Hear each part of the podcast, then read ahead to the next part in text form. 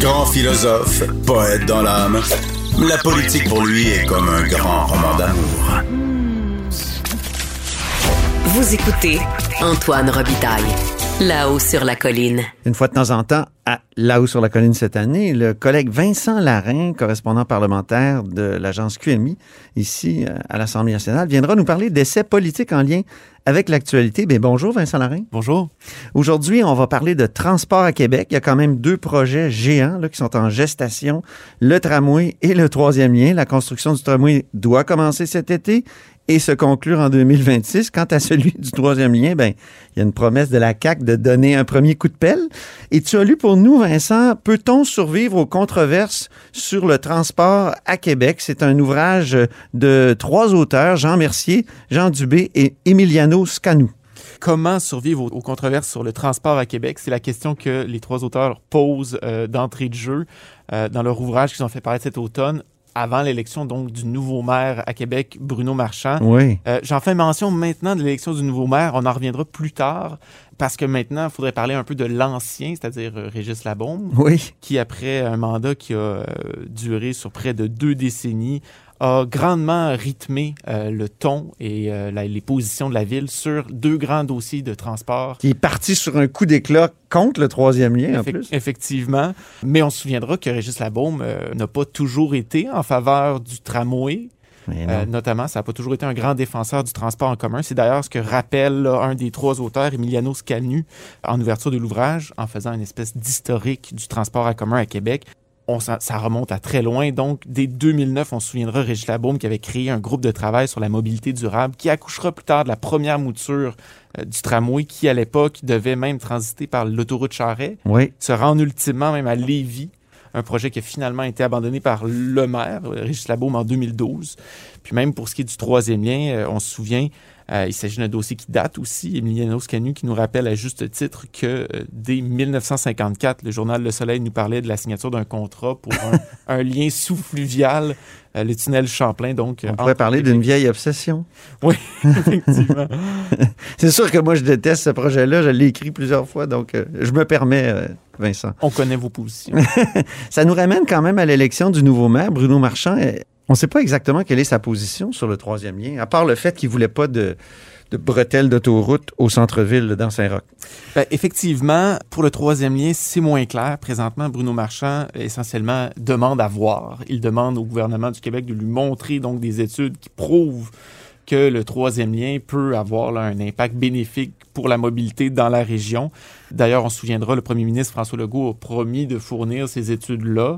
Pour ce qui est du tramway, par contre, la position de M. Marchand est plus claire. là. Il est résolument pour, à condition d'en améliorer certains aspects, la dalle de béton notamment, sur lequel devra circuler le tramway Les arbres. l'enfouissement des fils, etc. Ouais. Dans une entrevue euh, qu'il a accordée récemment après son élection au Journal de Québec, euh, il s'est même dit en faveur d'une phase euh, 2 du tramway qui prolongerait du moins vers la gare du Palais et peut-être même vers l'aéroport de Québec. Donc, tu as parlé, toi, à un des auteurs du livre qu'on a mentionné euh, plus tôt, Jean Mercier, moi, que je connais bien. Ça a été mon professeur euh, de sciences politiques à l'Université Laval. Comment Jean Mercier voit ça, là, le, le rôle du nouveau maire là, dans le dossier du euh, troisième lien? Ben, selon lui, le maire a certaines cartes qu'il peut jouer, euh, mais au moment opportun, notamment dans le dossier du troisième lien dont on risque d'entendre parler beaucoup dans les prochaines années. On l'écoute. Donc, il y a des cartes importantes dans son jeu. Pour l'instant, il garde ces cartes-là avec lui. Il, les, ga- il ne les gaspille pas, puis c'est ce qu'il faut faire. Euh, il pourra les jouer plus tard dans, dans le match, disons, parce que, comme vous savez, même si la CAC, euh, le gouvernement de la CAC a dit que les études ne l'empêcheraient pas de réaliser le projet, entre autres les études environnementales, je pense que le, gouvernement provincial de la CAC va nuancer ses positions dans les prochaines années parce que on en a pour des années à étudier euh, le, le troisième lien, euh, à la fois sur le plan des, des aspects que nous regardons, nous, à savoir les aspects politiques, les aspects d'aménagement, les aspects administration publique. Euh, donc ça, ça reste à faire. Et évidemment, les gros morceaux qui viennent de l'ingénierie qui sont pas vraiment euh, probants pour l'instant. Sur le dossier du tramway, maintenant, est-ce que Bruno Marchand arrive avec une feuille vierge, finalement? Il n'y a pas vraiment d'historique de chicane ou de conflit ou de différend avec d'autres administrations? Oui, en effet. Euh, le nouveau maire a un gros avantage pour vendre le projet de tramway, pense Jean Mercier, euh, c'est que le projet n'est pas le sien, carrément. Euh, il pense, Jean Mercier, que dans le cas d'une victoire de Marie-Josée Savard, la dauphine de Régis Labaume, l'adversaire de Bruno Marchand lors de la dernière élection, euh, la nouvelle équipe aurait eu beaucoup plus de difficultés à vendre ce projet-là, étant donné les, contre-coups qui risquent d'y avoir pendant la construction. On écoute Jean Mercier encore. Monsieur Marchand, il peut dire, écoutez, c'est un projet dont j'hérite, il est déjà amorcé. Mon travail à moi, c'est pas de justifier l'existence du projet. Mon travail à moi, c'est de le rendre le plus harmonieux possible, de limiter les irritations durant sa construction. Il voit ça d'un tout autre, il peut se permettre de voir ça d'un tout autre œil. Et je pense que c'est très favorable, ça, au projet du tramway lui-même.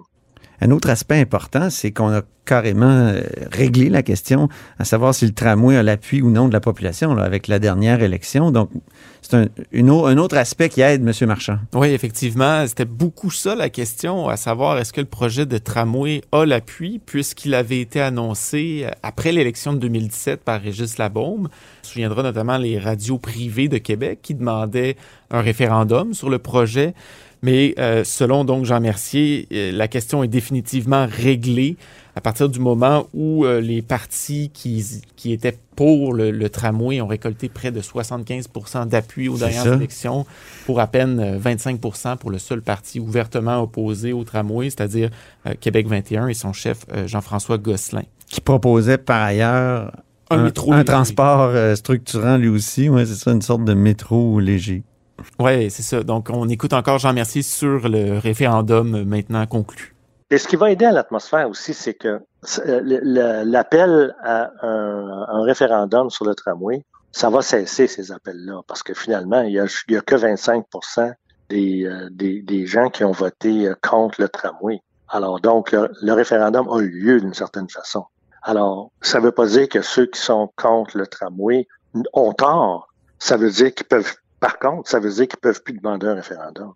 Il y a eu lieu le référendum. Mais les phases de construction de ces projets-là sont toujours difficiles. Moi, je me souviens, je suis allé souvent à Lyon, en France, au moment où on construisait le tramway. Et c'était vraiment un concert de plaintes partout dans la ville. Une fois que le, le transport structurant a été construit, après ça, plus de plaintes, au contraire, un enthousiasme. Mais pendant, ça peut être l'enfer. Et c'est ça, on peut se demander si Bruno Marchand vivra pas cet enfer-là. Oui, puis surtout que euh, donc les prochaines élections municipales devraient être euh, aux environs de 2025.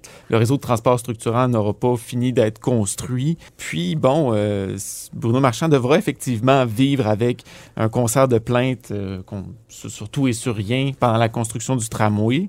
Euh, selon Jean Mercier, même si, euh, selon le profil de l'homme, Bruno Marchand aurait tendance à jouer un rôle rassembleur, il y aurait peut-être aussi euh, avantage à ne pas trop se mettre à l'avant-scène, puis à laisser la place, un peu comme l'a fait Régis Labaume avec Daniel Genet, directeur du bureau de projet, le rôle d'expliquer les aspects techniques, puis un peu de, de prendre la chaleur, parce que des mécontents, il va y en avoir. On peut dire qu'il y en a déjà. Il y a, des t-shirts sur des arbres là, partout sur René Lévesque. Ouais. Donc, des gens qui veulent pas qu'on coupe des arbres, je les comprends. Là. étant moi-même du quartier, je, trouve ça ça, me fait mal au, cœur, l'idée qu'on va couper des, des arbres qui sont presque centenaires.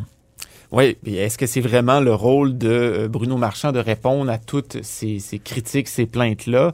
Comme les auteurs du livre le, soulignent, euh, l'administration municipale a tout avantage à s'entourer de technocrates pour expliquer les aspects plus techniques de ça. Donc, on réécoute Jean mmh. là-dessus. Même si c'est tentant, étant donné sa personnalité, M. Marchand, de négociateur, de rassembleur, il va peut-être être tenté de de jouer ce rôle-là, mais, mais il faut que l'administration municipale se rende compte que ça va être à répétition, ça va être lassant, les plaintes, les, euh, les complaintes, les, euh, les irritations des commerçants, des résidents, des automobilistes aussi. Et là, je pense pas que M. Marchand veut épuiser son, capital social à répondre à tout ça. Euh, au fur et à mesure, il va plutôt nommer des gens oui, possiblement technocratique, parce que les réponses vont être en partie techniques hein, pour répondre au quotidien à ces, euh, à ces irritations-là. Ça ne veut pas dire qu'à l'occasion, il fera pas un, point de presse ou même une, une une conférence de presse sur l'ensemble de ces questions-là, mais mais euh, pas, pas, pas s'immiscer dans, dans le quotidien, puis pas essayer de défendre le projet dans, tout, dans tous ces aspects, parce qu'il va en avoir des désagréments. Ça, c'est sûr. Il y en a eu partout, puis il va en avoir à Québec comme ailleurs.